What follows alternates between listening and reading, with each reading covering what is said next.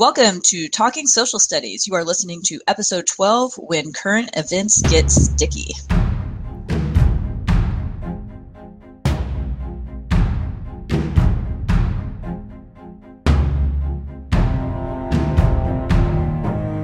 This modern world of science and invention is of particular interest to women, for the lives of women have been more affected by its new horizons than those of any other group.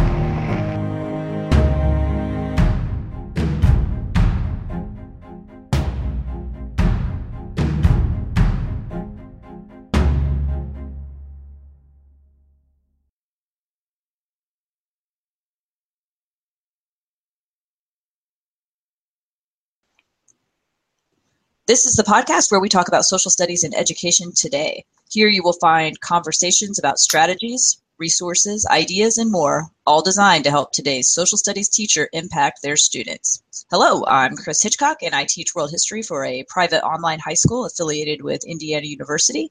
You can find me on Twitter at chitch94. You can also find our Talking Social Studies website at bit.ly backslash talking SS. Hi, everyone. I'm Amy Presley. I'm a history teacher at Broken Arrow High School, just outside Tulsa, Oklahoma. You can follow the Talking Social Studies podcast on Twitter at T A L K I N S S. And you can follow me at STLNOK. All right, everybody, and I'm Scott Padway. I'm an instructional coach in Pleasanton, California, former social studies teacher, and you can find me on Twitter at Scott Padway. And normally I'd be introducing our fourth member, Ryan O'Donnell, but uh, you know it's really hard to coordinate across three time zones, and uh, so we're just going to roll without Ryan today. But everyone should message him and let him know he was missed, and you can find him at Creative EdTech. So today's topic is all about dealing with the stickier side of using current events in the classroom and how to use them, how to handle them, some strategies on how to still use them, and uh, what happens when your conversation really starts going south and it's not all rainbows and puppy dogs. Does that happen? Hmm. you know, it, it's one of those yeah, things that it, it, makes you afraid to actually have some of those conversations, right? Oh, because oh, absolutely. As a brand new teacher, like how many years did I have? I mean, it was like it was very scripted if we did it at all. oh man, my first year teaching, I w- hated talking about uh, the Reformation and anything like that had to do with religion. I was just like super afraid that all of a sudden, you know, I was going to get some letter from somebody or upset somebody else, and it's it's a really tough, uh, tough balance, and even for veteran teachers too. You know, we we just get so caught up sometimes in in um, you know the fear of what going down the wrong path can bring today, but it really loses out on on an important opportunity uh, for our students. But should we dive into segment one? How do we use current events in our classroom? Let's do it. All right. Well, I guess I'll kick it off because I'm on the top of the list. So, uh, you know, I think current events serve really some of the most important elements in a social studies classroom. And I've always thought that we should really should teach history backwards. You know, why do we? So many classes you teach chronologically. Uh, I mean, there are there are a few that, like seventh grade world, everyone teaches in a different order. But you know, when you get into a U.S. history classroom or modern world history, a lot of things are happening well, let's start with the revolution and we'll move in and, you know, kind of sequentially. But why don't we start with what's happening today? You know, let's look at all the conflicts with North Korea and let's take it back to where these conflicts came from in the Korean War. I mean, and you can go back so far looking at mm-hmm. that, you know, talking about communism and then you get into Cuba and you can you can get into so many different avenues just starting with something that's already on people's minds and really tapping into students' interests. I mean, look at Myanmar and what's going on out there today. And you know, we talk about the Holocaust a lot, but you know, here is is you know basically genocide that's occurring as we speak, uh, and people just don't really know about it. Um, I think that it, though working with current events in your class, something you have to scaffold, right? You can't just start with with you know dropping a giant bomb on your class on day one. Um, I mean, it sounds like it teaches like the pirate kind of thing, right? You know, we're gonna shock and awe, but you really have to establish that safe space for, for your students. And so one thing I like to do is I like to use what we call multimedia text set, just a document with with links, and sometimes we can make them uh, you know incredibly visual.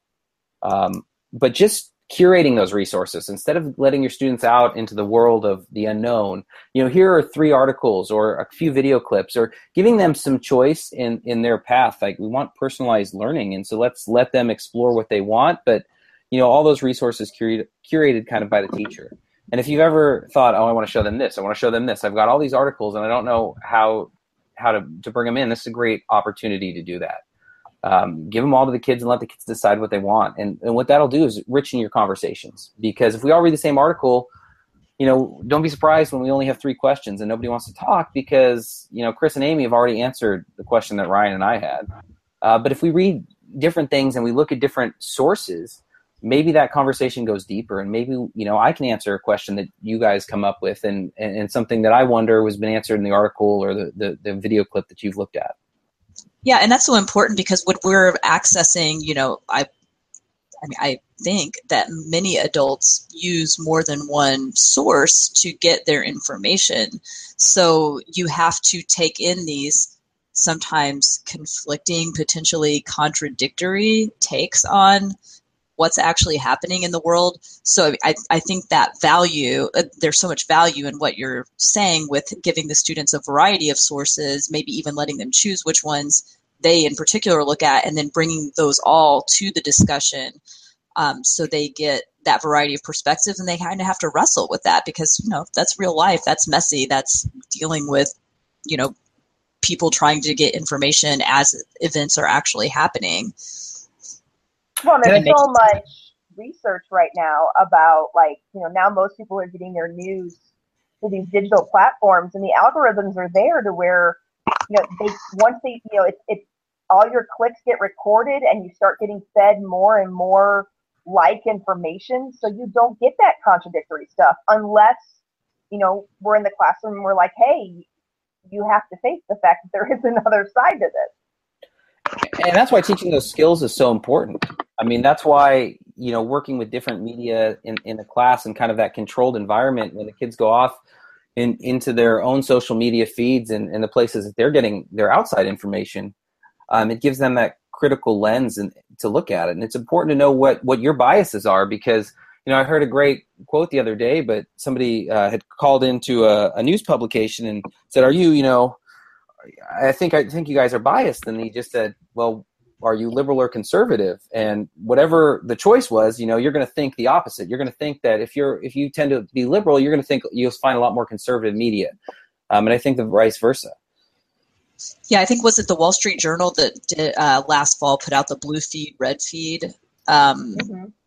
that showed basically what kinds of stories you would be getting on your social media, like especially a Facebook, I guess, type of thing, if you generally followed more conservative media versus uh, more what would be considered liberal media. And it was really interesting to take a look at, you know, how they differed um, and I think looking at something like that with students is really valuable to let, you know, so they get a sense of, oh, wow, you know, if I, like what Amy was saying, if you look at one particular thing from a particular leading source, then you're going to get kind of funneled in, you're going to get more and more of stuff from that perspe- perspective funneled to your feed.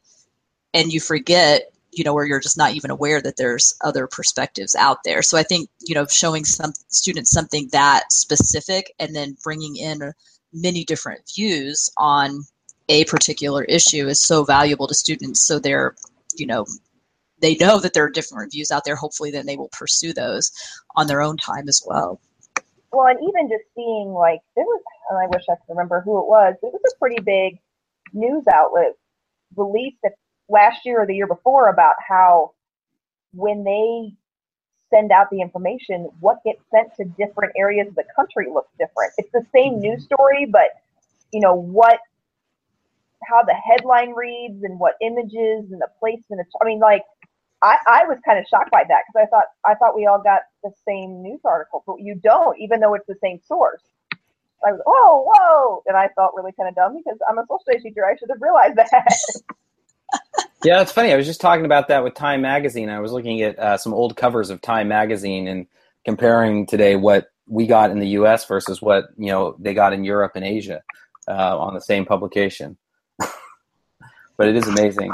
But so, well, yeah.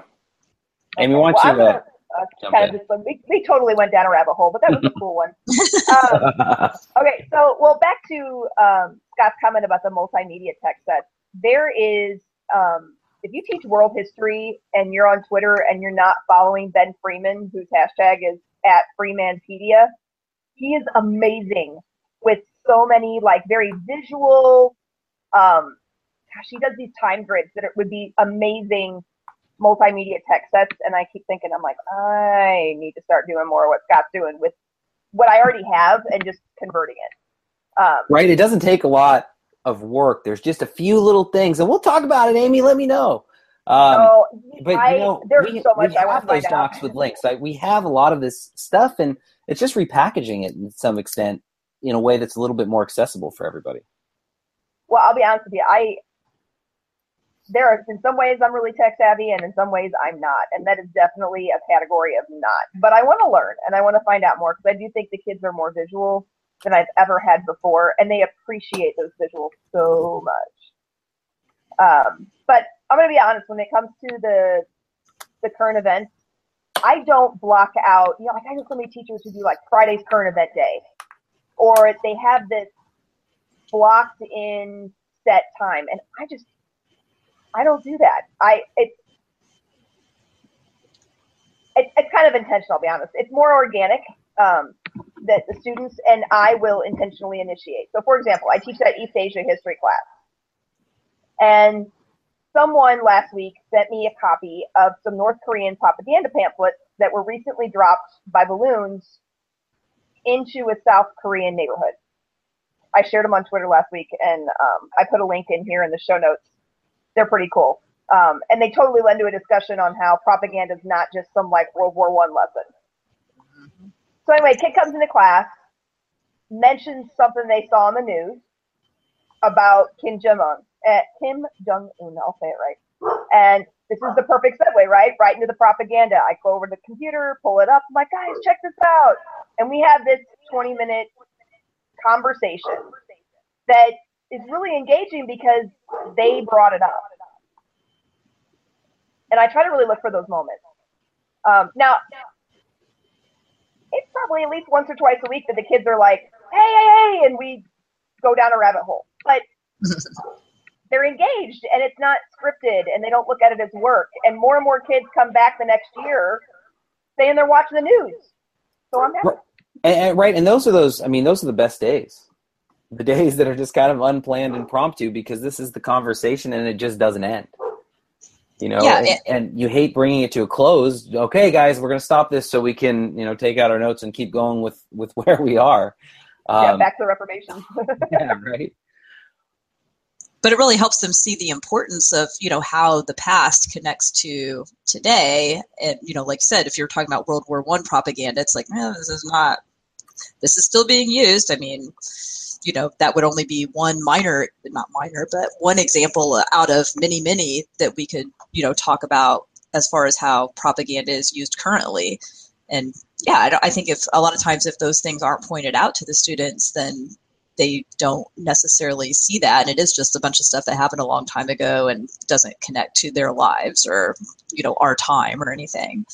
Right, and then all you have to do is remind them, you know, that there's this whole Russia investigation about the election and all this fake news being spread, and that's exactly what it is: is propaganda. You know, it just looks differently in World War II and World War One, and you know, it, it. But it's the same. It's the same stuff. Yep.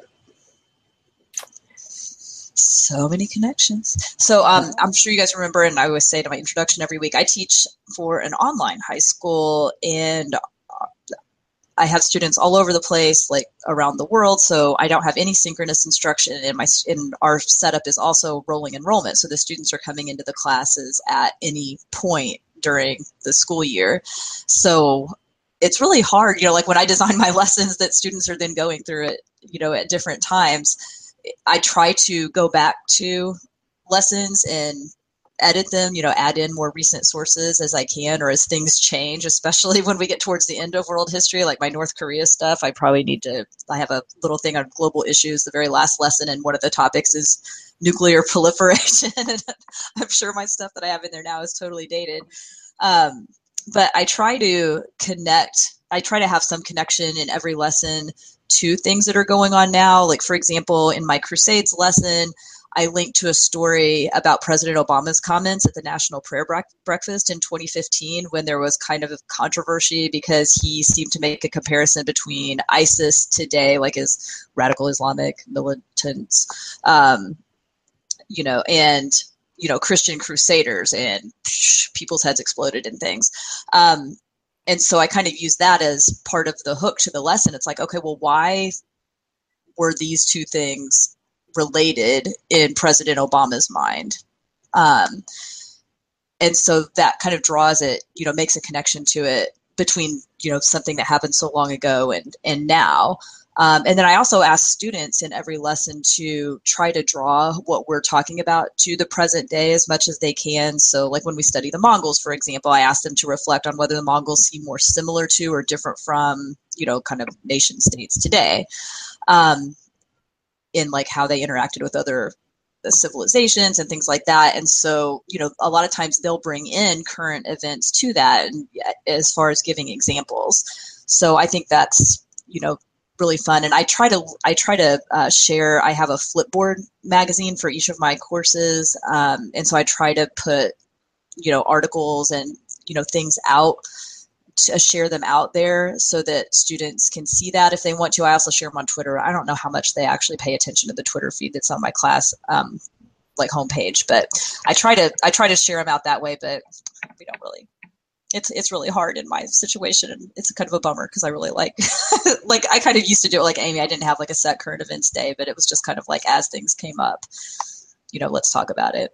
Well, it's so much fun because like that whole Viking thing that came out Oh yeah. A couple months back. I mean, that was so cool. And you know, we're talking about Vikings, and you know that comes up in in world history. We're talking about the, the you know uh, Novgorod and the trade and stuff like that. And you're like, oh, dude, there was this article, and then you like run to the computer and pull it up and like, what do you guys think? And they just have to, they just think you're crazy, but it's great. Right. That's some of the power that we have, like just teaching in the 21st century, is the ability to go do that. You know, we well, can. And I think the best part is is that kids, like former students, whenever they run across those articles, they send them to you. So you always have something you can pull up. Yeah. So, should we look at what happens when uh, when, when, the bad when happens? when the bad happens, when we start going sideways. sideways. yeah, you know, and for me, I, I mean, it really comes back to trying to set yourself up for success and trying to have you know the right environment in the classroom to a have the discussions in the first place and then scaffolding you know as you go through the year um, maybe not starting out with the most controversial things. And one thing i like to do also is sometimes i like to have the discussion digitally. Uh, using a tool like google classroom or some type of you know learning management thing that you can you know what's nice about classroom is i can ask that question and I can ask or ask you to think about something and have you share your ideas and thoughts. And I think people are sometimes can be a little bit more respectful when they know that they're writing next to something that is gonna, you know, have their name attached to it. Uh, sometimes in a live setting, you know, if things start getting, you know, very passionate, which which we want to redirect, um, you know, people say things without really thinking them through. And I think just by having to write it down first, sometimes eases eases us into that.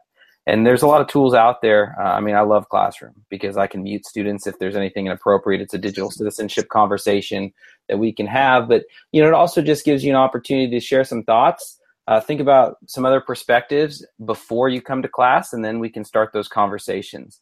And if those conversations do go a bit sideways, I also like to have kind of a focus question. And so last year, talking about the election, I, I looked at it from the role of third parties. And so if things ever got really political and really crazy, you know, let's bring it back to this idea of the third party and how that third party fits into this conversation. Um, so kind of giving yourself like the emergency exit almost, you know, what is what is the bigger idea that we're getting at here? And now I'm going to redirect like I hear what you're saying, but we're going to move on because uh, because we're really talking about something different. I like that idea of the exit ramp. It's almost like the runaway truck ramps that they have, like when you're going down big hills or know, mountains. It's like emergency. Oh, you know, slide yeah. down there, hit the bumper. oh, I was thinking too when you were talking about tools for ways to uh, um, have students share things like that. I think something like Padlet, now that they have like the commenting feature, Yeah. you know, that might be a really cool one too. Because I think that you can moderate those if you need to. And as Yeah. like if you create the post, I think you can probably, you know, get rid of things that maybe right. And not, it's, may, may not have been well thought out. right. If the owner of the Padlet, that you can absolutely delete things that you don't want on there. And there's a lot of other tools out there that are really fantastic. You know, TodaysMeet and things like that. But I I do like, especially when you start the real controversial stuff, uh, having something that is going to have somebody's name on it, so there's nothing anonymous coming in. Um, even Well, if you're I just talking like- on a doc, you know. Yeah, I, I use Canvas, which is just something for the Google Classroom. But um, what I like about Canvas is sometimes those discussions, like I want them to post theirs before they can see everybody else's Mhm. response, Right. and then comment to each other. So they don't they don't know what other people are saying yet, and they don't get to see it until they respond. Um, Scott, I'm with you. I'm all. It's all about the culture, and I'm and by culture I mean like not you the teacher, but like you the group, like the group culture um, that gets created. And that's all those, you know, that's that teach like a pirate. I, you guys know I'm a fan of that. The the first few days activities and and really focusing on we can get so much more done and we can do so many more um, you know stretch your stretch yourself kind of things if we can build the culture right from the start. Um, I work in a notorious. I I work in Oklahoma. It's a notoriously red state, um, and even within that, I work in a city that's 95% white. Um, there's it's not there's not a whole lot of diversity there. I mean, there's some, but not a lot. Um, but we can still have some really great conversations about some of those really emotionally charged items because we've built that culture. Um, you know, we'll talk about things like Black Lives Matter and, and the Confederate monuments, the, the you know the current president, all that stuff. But and by the way, speaking of the current president, if you haven't figured out that I'm the one who takes charge of the, the Twitter feed for talking social studies, I totally had to make the reference when we were talking about current events to do a little a little like Trump language speech there. Um, I doubt anybody really caught on with it, but it's gonna be great. It's gonna be huge. Um,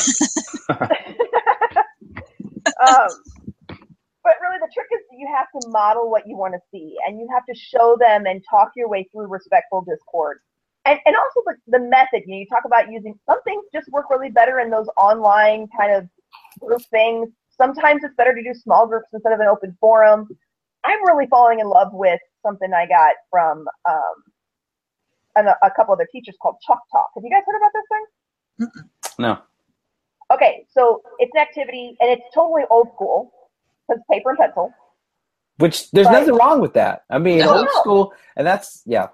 Go ahead. I mean, you could do it digitally. You could totally do it digitally, but I do it old school just because I think the kids getting up and moving around is a good thing. Oh, for sure. Um, but I get those like 11 by 17 pieces of paper, and in the middle of the paper is a question with bias.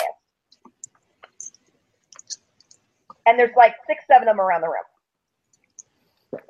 Or it can be for like my AP classes, a key concept, where it's just like a phrase, like, you know, um, the changing role of technology or something like that. And the kids move around the room from page to page. They get mixed up, and they cannot verbally discuss it. It all has to be done on paper. So, kid one writes a response. Um, the Princess Bride is the best movie that's ever made. Is the prompt. Okay, and then that's the example I always use because the kids like, you know, you can go anywhere with that. Um, so then kid A responds with, um, they can agree or disagree, but then they have to back it up. So I agree.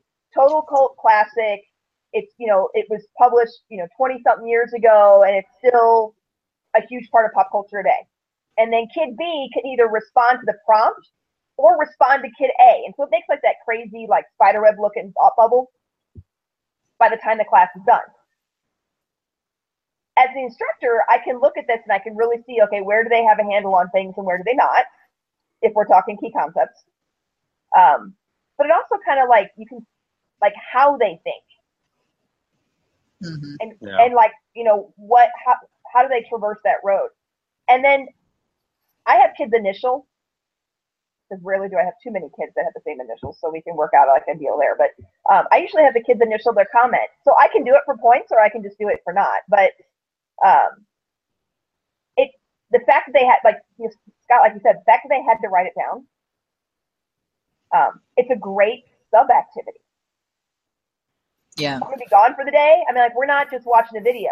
We're continuing this conversation in a lot more depth, even though I'm not there. Right. I mean, it gives you something that's so powerful to have discussions about, right? Let's pass the posters back around and in small groups, let's each kind of talk about, you know, what we notice about how everyone's thinking. Um, well, and Um, what's cool is especially they have to wind back up at the group they started with. right. so they can see how others respond to their stuff. But um, and it, I mean, I I love it because it's something that doesn't take. It's not a whole lot of prep. It's not a whole lot of, you know, when you talk about those like emergency, hey, we got to switch things up because something came, you know, something happened. Um, it's the kid, or you got pulled for a meeting, or whatever. Um, it's still really valuable to do. They can still have those conversations. You don't really have to worry about you know, the sub having to control the room because the kids know this, they know how to do it. They just go. Yeah. Yeah. And since they know that their their names are going to be tied to it, hopefully nobody's going to get too too nutty. And they I mean that's the whole nature with writing. You have to think before you commit your words to paper. Whereas when you're talking it's that's not always the case. right and it's, and it's a great way then to gather your thoughts before you have that discussion as a class or a discussion as a small group. Um, it allows you to you know just process it and then to see others and to see those responses and see what people are thinking. It helps you establish your thoughts and again i think helps you you know not only build some perspective on on whatever the topic is but maybe also some empathy for the other you know other points of view. Yeah, and just taking the away from you know current events specifically for a moment i mean that what a great pre-writing activity. Like if you were going to have kids write you know an essay or something to have them do something like this first and see like a range of perspectives and things you know because we one of the things you know you want kids to kind of think about the counter argument as well as you know what you know what other views are there but why is your pers- why is your point why is your argument the correct one you know that really would force them to kind of grapple with that and think about it. Um, so anyway sorry segue. We need Ryan here to like corral us, right? right pull us back in here. So, all right well i guess i'll try to wrap up the thread here. Um, I have students, um, the interaction in my uh, class being with it online and asynchronous and everything is the students do their work on Google Documents and they leave questions and feedback to each other. They're required to do that on each lesson. Um, and my English colleague, my English teacher colleague, and I both have um, courses that are set up in this collaborative manner. And so we both use the same kind of like um, contract or agreement with the students that um, she has them read a short article like the human behind the computer or something and then we have like a short like quiz in canvas where they're basically like yes i agree to be respectful and to interact with people you know remember that there is a person on the other side of what i'm writing. Um, and then i try i remind them on every assignment you know you need to interact with each other respectfully you can disagree but you need to do so agreeably. Um, and i try to model that myself and you know ask clarifying questions and that kind of thing. And usually they're really really good about it. Uh, earlier this year, I did have two students that kind of got into it via comments and were starting to attack each other as opposed to their arguments. Um, and I tried to step in in their comments and redirect and was not able to pull them back out of it. So, and again, this is happening asynchronously. So I'm like trying to hop into the document every once in a while, like, oh God, what's happening now? Um, and I ended up having to message both of them and just say, you know, this is not productive at all. You are attacking each other personally as opposed to your ideas. What are you going to do about this? And they both handled it really well. They both totally agreed that they had gone off the rails. Um, the one kid who had originally started the comment thread, you know, uh, resolved it and got it off like the public uh, nature of the page. And they both wrote about it in their reflections, which I thought was really cool for that lesson. And I think they even refer to it in some future lessons too. And just, you know, I need to be much more mindful of that. And so, I mean, it was really, I think, a good learning experience for both of them. Um, you know, kind of one of those teachable moments. Um, so, but, you know, luckily, you know, it, with my environment, the way it is set up, you know, we don't have a lot of, you know, opportunity for, you know, really going at something in a you know kind of uh, sideways going way. Yeah, it's gonna be really tough without you know having the students come in person at some point, right? Yeah, because it it also digitally it makes it much easier to say things to people that you might not say, um, mm-hmm. especially if you don't know them, right? When you yeah. see people and you know that you're going to see this kid in your classroom on a regular basis, and like you have some type of relationship, um, it's much harder, I think, to to do that, especially in writing. Um, yeah. But at the same time, if you don't know and these people to you are just you know virtual, it I guess probably makes it a lot easier. Yeah. It's another one of those kind of setting the stage. It's just a different kind of stage that you're setting, you know.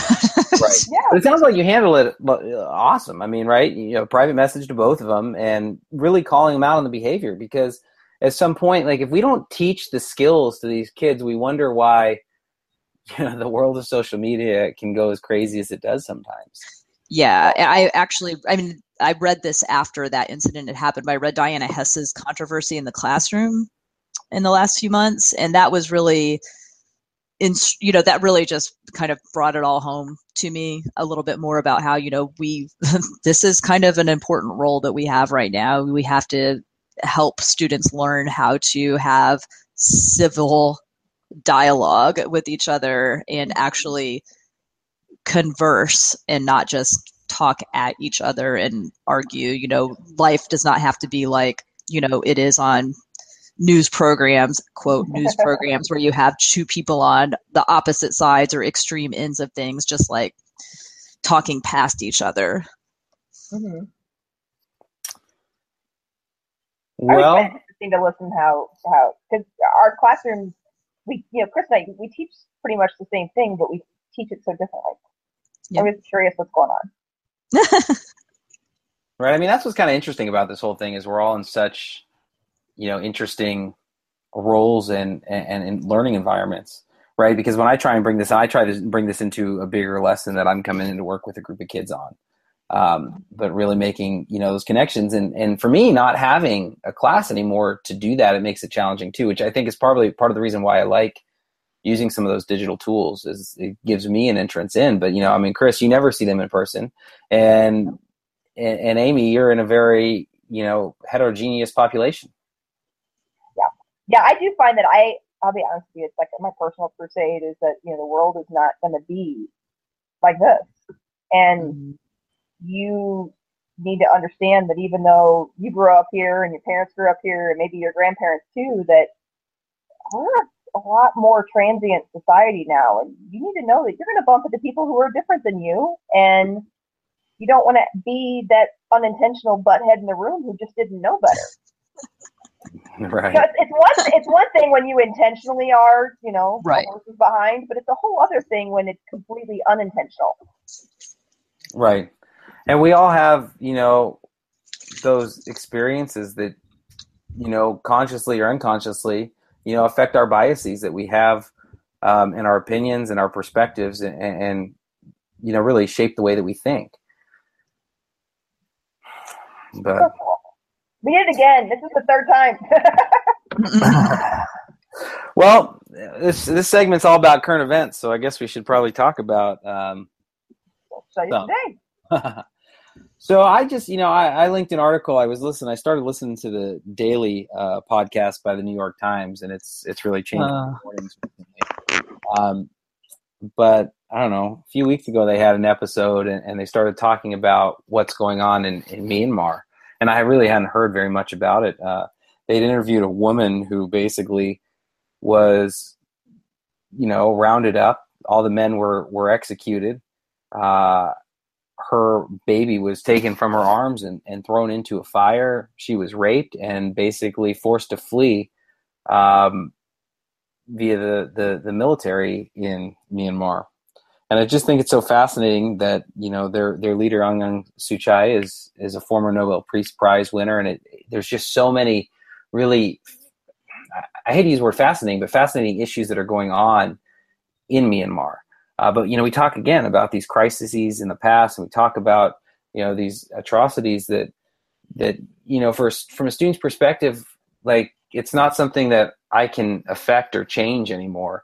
But all of a sudden, you look at what's going on in the world today. I mean, let's look at, and we can find all sorts of things, you know, everywhere that you go in every corner of the earth. But holy cow, I mean, what what's actually happening there, you know, over the past few weeks has just been horrendous. Yeah, I I, I heard that same episode and it was horrific. And you could just hear the i mean in the that's one of the things i love about the daily podcast because you get to hear interviews with the actual journalist and find out more about like the reporting aspect. But you could just hear in his voice he was just like he didn't want to ask about it but he you know he felt this this need to share that story mm-hmm. um, and I yeah I just I just came across another article this afternoon and, and I think it must have been the same um, reporter in there because you know it was, it was, about the same stuff but mm-hmm. it's unbelievable where you know what what people will do to each other and um, you know it's it's an ongoing crisis that's going to affect you know what America's role in the world is and is there you know a duty that we have to help out these refugees and what do you do with the people I mean on a sheer you know volume you got almost a million people that are fleeing for the border of Bangladesh who you know are isn't set up to handle uh, no. influx of people and it's just amazing you know but it's again it's one of those opportunities that we have to you know kind of bring uh, you know some of the the current perspective in yeah, I used to use um, the uh, PBS Frontline, The Triumph of Evil, which was about the Rwandan genocide. And, ha- and one of the, the big way that they framed it was President Clinton dedicating the United States Holocaust Memorial Museum in Washington, D.C. And all these dignitaries are there. Never again will we let anything like this happen. And yet, not a whole lot was done by the international community with the events that were going on in Rwanda. And now it's like, okay, we have the same thing or something that seems quite similar mm-hmm. happening, although you have like a government much more directly involved. And you know, it's it's so maddening. You know, it's like the difference between the the um, the words versus actions and I mean, I, I just think that, you know, it's, it, it's hard and it's messy and it's complicated. And, but I mean, I think that's something that students kind of need to wrestle with because, you know, then you have to decide as a, you know, as a voter, as a citizen, what do you think the role of the United States and other countries is in something like that? Well, i um, it's kind of interesting you, you brought up the Myanmar thing and just students having to wrestle with that. I um, I'm going to respond to Chris's thing here in a minute, but I did want to bring up we are having um, two two or three, I think it's two or three, um, Hiroshima and Nagasaki atomic bomb survivors coming in to talk with my kids here in about two weeks. Wow. Yeah, and they're apparently they're they're coming to our school and then they're getting on the plane and they're going to accept their Nobel Peace Prize. Wow. Um, I wasn't part of how they got there, but I am so just I, I so harped on my kids about guys, this is a once in a lifetime experience experience. Like your children, your younger siblings will never get this. And, right. But I, you know, I, what I find is I'm spending a lot of time in class already prepping them about cultural understandings and even just generational understandings of respect that you don't mean disrespect having the earbuds in and the hat on, those got to go. Mm-hmm. And how you sit in your chair, and I mean, just I feel like I'm teaching a kid you got to take your head off the table and keep your elbows up. I'm like, we are talking just manners that because I'm like these people are going to be in their 90s, right? And that generation's understanding of respect. It's not about you don't get to decide, honey. They're your guests. Right. You're going to meet their what they expect. Um, I just, I'll be honest with you, I have 2,000 kids coming into a gym to listen to these people speak, and I'm like in a near panic that some kid, you know, is going to unintentionally or intentionally just completely upset these people. Mm. Um, what a but, what an amazing. No pressure, Amy. Are you guys well, gonna, are you guys gonna report it or anything? They are going to record. They're live streaming it for other because we've got four thousand kids at our campus, so they're going to live stream it and record it too. But I don't know if we have permission to get it out. I'm going to find out. Um, I'm hoping we do because I mean, so many. I mean, I show the the HBO documentary White Light, Black Rain mm-hmm. um, in my East Asia class because I want the kids to like you know in in U.S. history they always get the you know the DBQ kind of concept of should we have dropped the bomb or should we not. Mm-hmm. But it's all the it's you know it's really an American perspective where mm-hmm. I feel like the East Asia class okay we need to give the other perspective. Um, right. And uh, but yeah, I'm so excited. Wow. Wow. Yeah. That sounds amazing. I mean, it's such a unique perspective because, right? I mean, we've had the Holocaust survivors. I've had an opportunity, and I've had an opportunity with World War II veterans, and but you know, a survivor of of the blast itself is pretty amazing. Which leads me to This American Life I was listening to, and they were talking about um, some uh, U.S. Uh, former military uh, army soldier who was just part of the people. He he was convinced that they were just there to go watch watch the blasts in Nevada, and they'd like march him out. And it was just an amazing story. It was I don't know two weeks ago, three weeks ago. Um, and, and he was it was called suitable for children. I think i can drop in the show notes but it's a really fantastic story listening to uh, someone who as a kid was just sent out to witness the blast. But not i mean can't imagine what what their perspective is having to actually live through it. Yeah. Wow. Well and i'm kind of wrestling with like you know i talk about you know oh gosh, I just lost her name. It, it's the paper crane story. The little girl. Uh, yep. Yeah. I can't think of her name. It starts with an S. Um, but anyway, um, I usually kind of combine talking about that, and we always do some sort of kinesthetic activity, which with the history of Japan portion is origami. Um, mm-hmm. And I thought, you know, we usually do that activity.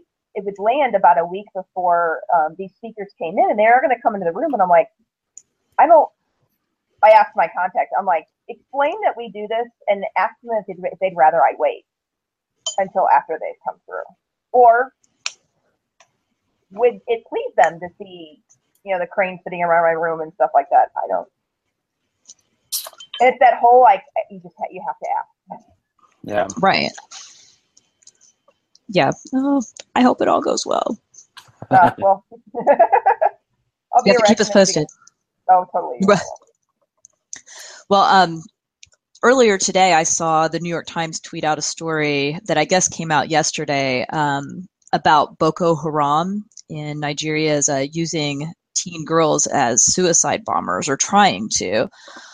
Um, and the story itself is set up really, it, it's you know, it, it starts out with just like this black background and visuals of these girls that, you know, in their um, you know, in their hijab, but their faces are all covered in different ways. Um, one's by a flower, one is, you know, like sometimes they're just in profile or something and you cannot see their faces. And there's a quote below each image.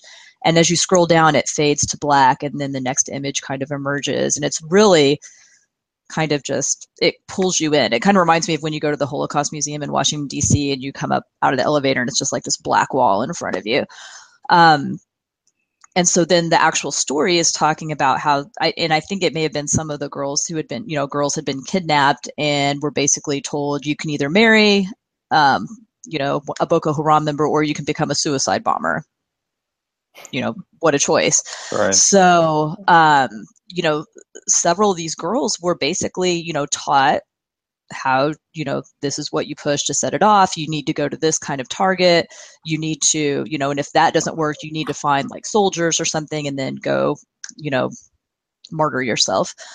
And what i found extremely fascinating about it was so many of the girls resisted. Like they went out. They got the suicide belts put on them under their garments and then they would go and they would go out like they were going to the places, but then they would intentionally go away from them and try to find people that would help them. They would say, you know, I have this bomb. And, you know, a lot of times people would run away from them and say, don't come any closer or we'll kill you, that kind of thing. But then they, they would find, you know, there were many, you know, several of them were helped and, you know, like they would find security forces or something and they would remove the bombs from them and I just thought that was so fascinating because that's one of the things like, you know, when we study the Holocaust and other, th- you know, situations like this, that there's this, I think students have this perception that everybody kind of goes along willingly and to their fate and that kind of thing. But they're individuals and groups.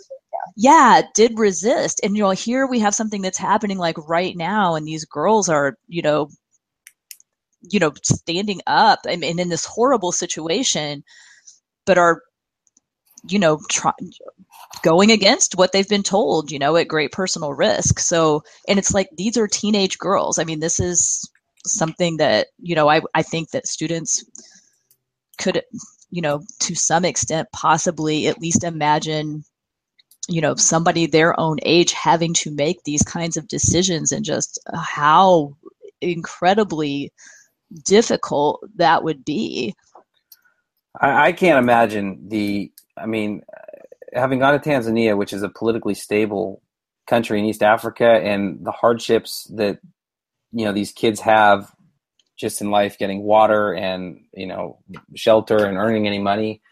Now you throw into the equation the fact that you've got these militant groups out there who you know they're not even safe in their homes. It's unbelievable to me that that these events still happen today. I mean, it, you know, we, we think that we've come so far, but for, I mean, we're talking to large populations of people, and it's just, it's incredibly horrific. Uh, well, Chris, you talk about these, these, you know, these stories of resistance, and um, we were talking before we started recording the show, um, but I want to add it into the show. The new kind of Marvel character is written by um, oh she's from Nigeria. She's a um, she's a professor um, in Nigeria. But anyway, she created the new Marvel character, and the new Marvel character's name is Ngozi. And there's a cultural importance to the name, and I, I have lost it, but um, the name has cultural value too. So Ngozi is the successor. She becomes the successor to Black Panther in this storyline. Um, and she's based on one of the the Chibok Haram girls. She's a teenage girl. She's um, paraplegic, former really athletic girl is her storyline. Um, anyway, she gets the symbiote from Black Panther and becomes a total like the new interpretation of Wonder Woman type character. And she, my students like totally fell in love with her. I used her um, to do a comparison contrast essay because I was trying to get them to understand like how, the nuances of that and how much more fun to do that than to use superheroes. So they compared um, Superman versus Batman, and then they went into their assignment. Their essay they had to write was Wonder Woman versus Ngozi, um, and they the character is just amazing for so many different levels. I mean, she's she's this really strong young female who's a former victim and just really is out to make the world a better place. Um, and I put a link in the notes with her name here. You need to check out the um, the Twitter feed from the, her creator. That's pretty amazing. And I just a quick search. Does it Ngozi, Ngozi mean danger? Was that the significance of the name? Well, it's not the exact translation, but uh, okay. cultural. It, it, has to do. Uh, uh, you know, it'd be kind of like, um, you know, in in the you know the Western European type thing. You know, naming somebody Paul. Mm. You know that there there's a cultural connection to the name, and I okay. I, I remember reading it when I first found it, and that was months ago, and now I can't find it Yeah. because it was just like you know random passing find. But you'll see people reference, oh, there's a you know there's a Marvel superhero you know superhero based from um, Nigeria, and then they're like, "Oh, did you catch what her name is? Her name is Ngozi," and people like, "Oh," and you're like, "Okay, there's a reason for this." People are excited. right, right. That means something. yeah, and and you know, and and what a great way to draw kids into a story with you know graphic novels and comics. I mean, that oh, could be a whole. Totally went off the wire. I mean, they were supposed to. They they had like you know the rest of the last period or whatever to write the essay, and most of them have their Chromebooks out and they're looking up the the storyline, the graphic yeah. novel. I'm like, you know what? I, I, yeah, okay, you can do the essay later.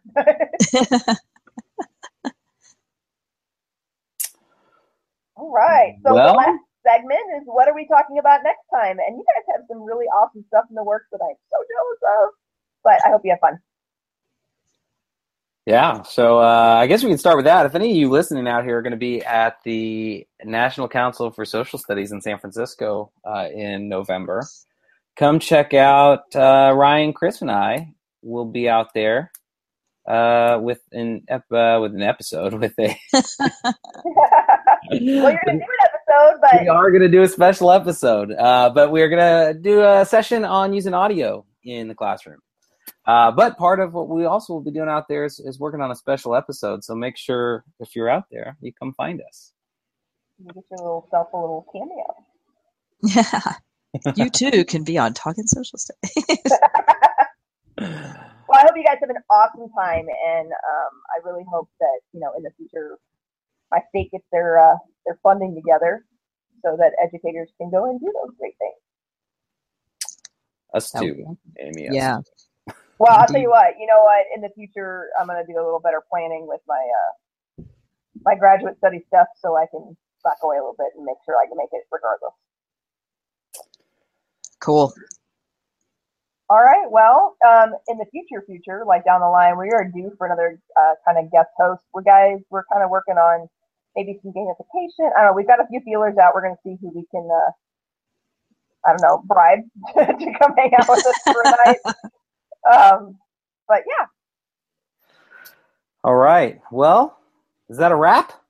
I think, Think so. so. All right. Well, thanks for listening if you're still there, and um, we look forward you've made to, it this far. to catching you next time. Take care, everybody. See you later.